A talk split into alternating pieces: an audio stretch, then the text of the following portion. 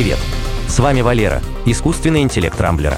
В этом выпуске подкаста я расскажу вам о новой технике Apple, которую нам можно не ждать, скандале с утечкой данных в роутерах TP-Link, опасности лунного грунта для людей, биомолекуле, диагностирующей рак и китайском методе переработки углекислого газа в топливо.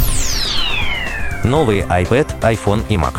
Apple провела свою промежуточную весеннюю презентацию, на которой традиционно представила минорные обновления iPad, iPhone и Mac. Вернее, планшеты и смартфоны и впрямь изменились незначительно, но с компьютерами дело обстоит гораздо интересней. Компания представила 20-ядерный процессор M1 Ultra, который представляет собой сдвоенный чип M1 Max из новых MacBook Pro. Согласно заявлению Apple, теперь это самый мощный в мире процессор для настольных компьютеров. В некоторых задачах он в несколько раз опережает топовые Intel Core i9, при том, что тепловыделение у процессора Apple ниже как минимум втрое. Первым компьютером на M1 Ultra стал Mac Studio, похожий на растолстевший Mac Mini. Удивительно, но благодаря новому процессору компактный Mac Studio оказался значительно мощнее, чем большой и супер дорогой Mac Pro. В пару к компьютеру Apple представила дисплей Studio с диагональю 27 дюймов, разрешением 5К, 6 динамиками, процессором A13, веб-камерой и микрофонами. Другим важным анонсом стало обновление iPad Air – Внешне планшет не изменился, но зато получил процессор M1, производительности которого хватит на ближайшие лет 10. Обновился бюджетный iPhone SE. Смартфон по-прежнему похож на iPhone 8, но теперь с процессором Apple A15 на борту. Таким же, как в iPhone 13. Ну а теперь не очень веселая новость. Назвать российские цены новых гаджетов я не могу, потому что пока поставки техники Apple в Россию приостановлены. Безопасность в обмен на конфиденциальность. В сети разгорается скандал, в который угодили роутеры известной компании TP-Link. Пользователь Reddit с удивлением обнаружил, как его роутер отправлял весь интернет-трафик на некий сервер. При детальном изучении оказалось, что это происходило в рамках работы облачного сервиса защиты от кибератак компании Avira. Дело в том, что в роутерах TP-Link есть встроенная платная возможность проверять все запросы и весь трафик на наличие угроз.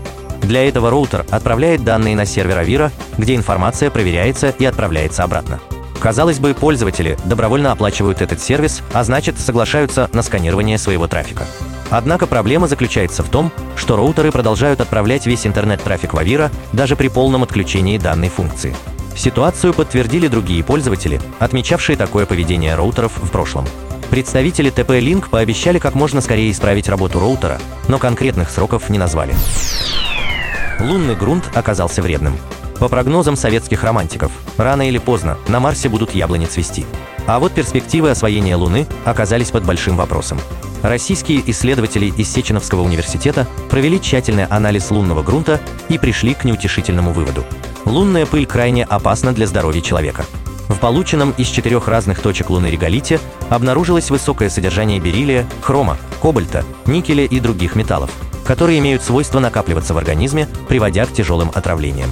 При попадании на кожу или в дыхательные пути грунт вызывает раздражение. Если лунная пыль попадет в желудок, дела колонизаторов будут совсем печальны. Под удар попадут почки, печень и центральная нервная система. Даже в земных условиях такое не всегда лечится, чего уж говорить про лунную базу. В общем, зарыться голыми ногами в лунную пыль будущим поколениям явно не светит. Биомолекула против рака. Российские ученые сделали важный шаг на пути к лечению раковых заболеваний. Специалисты Дальневосточного федерального университета создали и описали новую биомолекулу, выделенную из морского моллюска. Она представляет собой углевод распознающий белок. По словам ученых, их разработка значительно помогает в деле диагностики и лечения рака. Уже сейчас молекула реагирует, а значит обнаруживает некоторые разновидности клеток, присущих опухолям. Также биомолекула может выступать носителем препаратов против опухолей.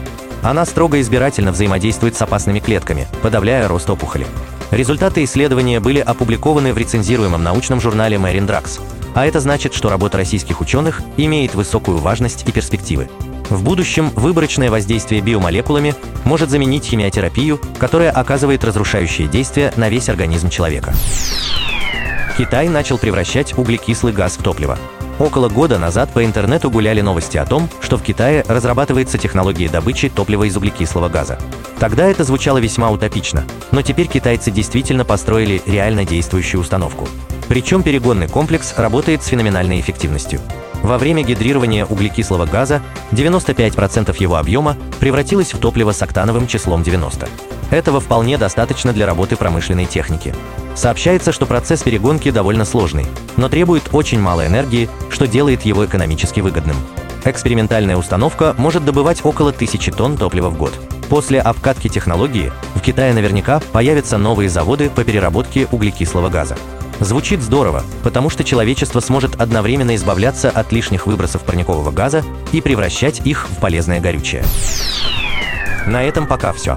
С вами был Валера, искусственный интеллект Рамблера. По средам не пропускайте интересные новости из мира технологий. Счастливо!